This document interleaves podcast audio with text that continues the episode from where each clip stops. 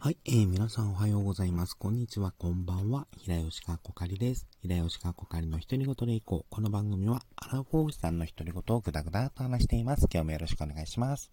えー、今日はですね、先日テレビシリーズが終了しました、ウルトラマントリガーの感想会行ってきたいなと思っています。えー、ちょっとと長くなりそうなので、前後編に分けてお話ししたいなと思っています。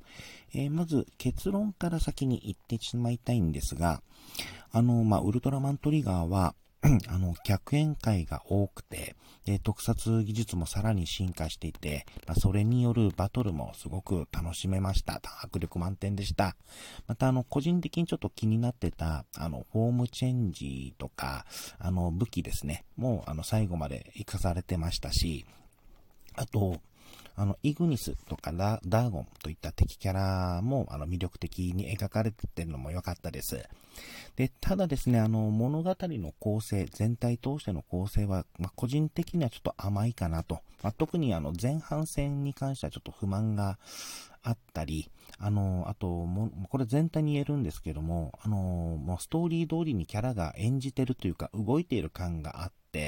あと、ああること、あと、その、ガッツセレクトの面々の掘り下げ、キャラの面々の掘り下げがなかったので、あの、まあ、物語とか、この作品の、ま、熱量というか、ノリというか、まあ、これに乗ら、乗ることができないと、ちょっと違和感を覚えるかもしれないです。まあ、実際に自分も、ちょっと、あの、ん？って違和感を覚えるところも正直あったんですね。まあ、そういった点ではちょっと惜しいかなというところです。で、あとですね、あのー、まあ、下地になっている作品、下地というか元ネタというか、になっている、あの、ウルトラマンティガっていう作品ありますけども、まあ、ティガとその比べてはいけないなと思ってます。あの、なんだろう、ティガが、まあ、いい作品だ、だからトリガーが悪い作、まあ、悪い作品だという言い方とかそういう以前の話だと思ってます。まあ、ティガはティガで、えー、トリガーはトリガーとして、まあ、見る、楽しむのがいいのかなと思ってます。えー、もう一つ、えー、アキトはヒロインだと思ってます。はい。で、この結論になったんですけれども、まあ、それをなぜこの、まあ、結論になったのか、まあ、良い点と惜しい点について、あの、お話ししていきたいなと思ってます。えー、前半がちょっと、あの、あの良かった点。で、また後半が惜しい点にな、になるかなと思ってます。で、この話を続ける、進める前にですね、一つ前置きがございます。あの、ウルトラマンティガーに関しての、まあ、自分の知識についての話です。あの、まあ、ウルトラマンティガーは自分あの、リアルタイムの方、リアルタイム時にも放送はしてたんですけれども、あの、たまに、その、テレビで映っていた時に、放送されていた時にたまに見ていたっていうだけで、ちゃんとその、追っかけてはいませんでした。なので、あの、テレビ、の、ティガに関する知識も、あの、薄いです。まあ、具体的に言うと、ティガが、まあ、サンフォームに変身するとか、あの、グリッター化するとか、あと、ガタノゾーワとか、あの、いわゆるクトゥルフ神話がモチーフになっているキャラクターとか、そういったのが出てくるというぐらい。あと、その闇の三巨人ですね。が、あの、ファイナルオデッセイという作品で出てくるとか、あとグリッターとか、いあグリッタじゃない、あの、とり、えっ、ー、と、ティガダークとか、あの、イービルティガか、といったキャラクターが出てくるっていうぐらいは知ってますけれども、あの、ファイナルオデッセイの内容とかも知らないっていう状態です。で、それを踏まえた上で、ちょっとお話しさせていただきます。えー、まず良かった点なんですけれども、えー、まずあの、後半戦の盛り上がりはすごかったと思います。まあ、個人的には前半戦がですね、ちょっと不満が多かったっていうのも実はあって、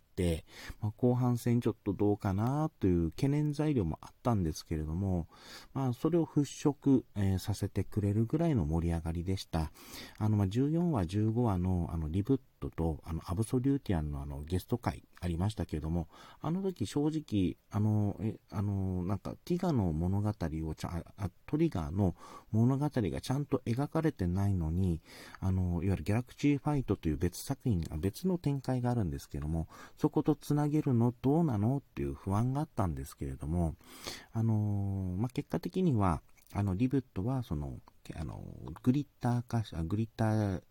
トリニティの力を得て、その力が制御できなくて悩む言語を、あの、まあ、助けるというか、アドバイスをする、まあ、指導か、する、あの、先輩ウルトラマンとして、あの、参あの参加したていうところがあって、まあ、それもすごく良かったで、あそこで、もう終わったっていうのも良かったですし、またその、まあ、15話に、あの、ナースデステーのあの、バトルモード、あれに、あの、変形するためのエネルギーを、あの、アブソリューティアンから奪うっていう、あの、展開も良かったですね。あとその17話だったかな。あの、トリ、あの、劣勢になるトリガーをガッツセレクトのみんなが守るとか、あの、シーンとかすんごく良かったです。なまあ、本当に後半戦はその上り、あの、裏、あの、後半戦は本当にす、個人的にはその盛り上がりすごく良かったんですけれども、まあ、だからこそその前、あ不満があ、ま、前半戦の不満があって、ちょっと惜しいかなという印象になっています。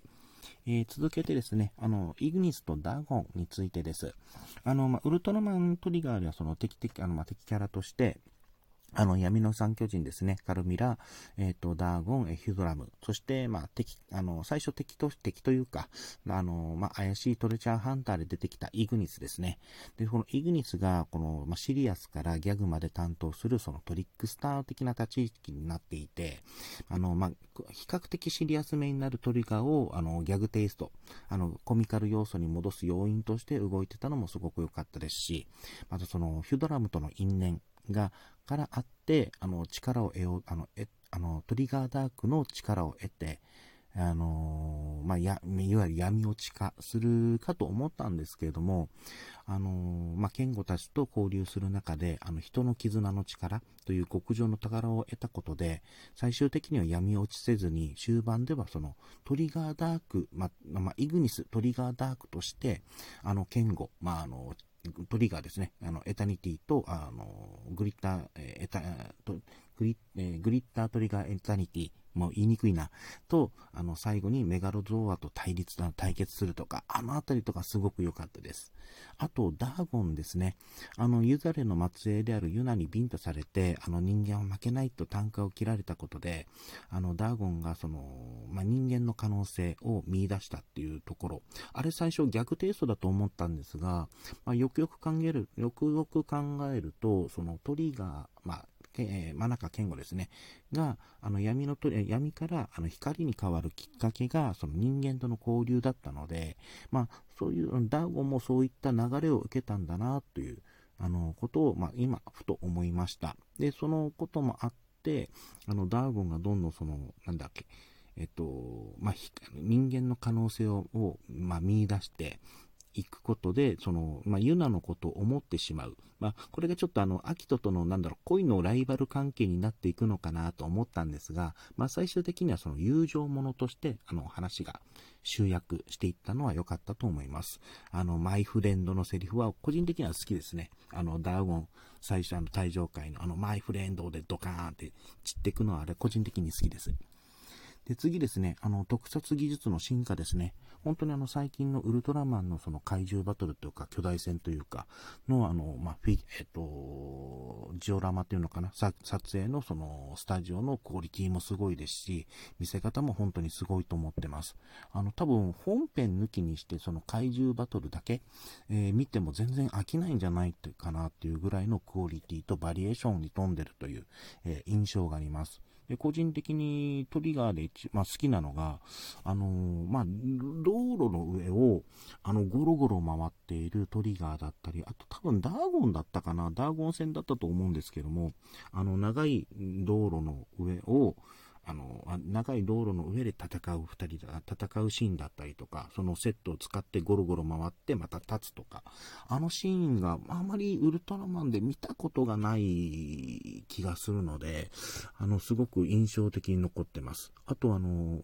建物の内側からそのバトルが見えるカット、あれこれはもう、えー、Z とか他の作品にもあったんですけども、それもやっぱり好きですね。あの、まあ、校舎の、あの、まあ、建物の中の、あの、ちっちゃいテレビに画像が映ってるとかのシーン、これも Z とかでもあったんですけれども、こういうのクオリティとかもまだ上がってる印象があって、もうすごく良かったです。で、続けてですね、あの、物語の後半でよく見かける、あの、フォームチェンジとか初期武装の出番がなくなるっていう点ということが、あの、トリガーではなかった点ですね。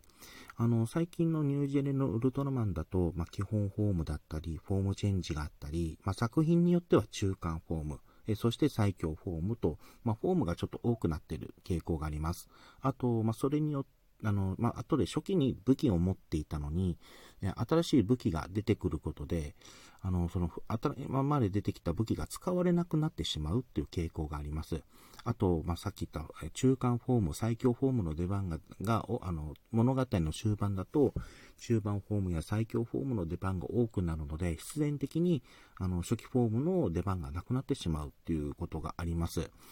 で、あのまあ、ツークールっていうのの、まあ、短さもあってか、やっぱりもったいない感っていうのは出てきてしまうんですね。ただ、それは、あのトリガーに関しては、そこは本当にうまく回したなという印象があります。あの、特に個人的には、あの、サークルアームズですね。あの、最初武装が出た、あの、サークルアームズっていう武器が出てきた時に、あのと、後半でグリッターブレードが出た時、サークルアームズの出番ってなくなるんじゃないかなって危惧してたんですけれども、まあ、その後もトリガーダークが使ったりとか、あの、グリッターブレードと、あの、サークルアームズの二刀流を持ってたりとか、ちゃんと出番作ってくれたのはすごく良かったです。えー、最後ですね、あの、ニュージェネおなじみの客演会になります。えー、7話、8話の、えー、Z 間、Z3 回、14話、15話のリブットとアブソリューティアンのゲスト会、18話、19話のキリエロイドとティガの、えー、ゲスト会と、まあ、充実6回、6話やってたんですね。もう本当に充実してる内容でした。あの、まあ、Z さんとリブットの回で、あの、ケンゴの成長、えー、18話、19話でユナの成長と、その、成長したケンゴとティガの並び立ち、これもすごく良かったなと思ってます。で、まあ、ちょっと、最後、後半、足、あのー、さ、えーちょっと早走りになりましたけれども、えー、お話しさせていただきました、えー、次回はですね、ちょっと惜しい点についてお話ししていきたいなと思ってます。お相手は平吉かこかいでした。最後まで聞いていただいてありがとうございました。それではまた。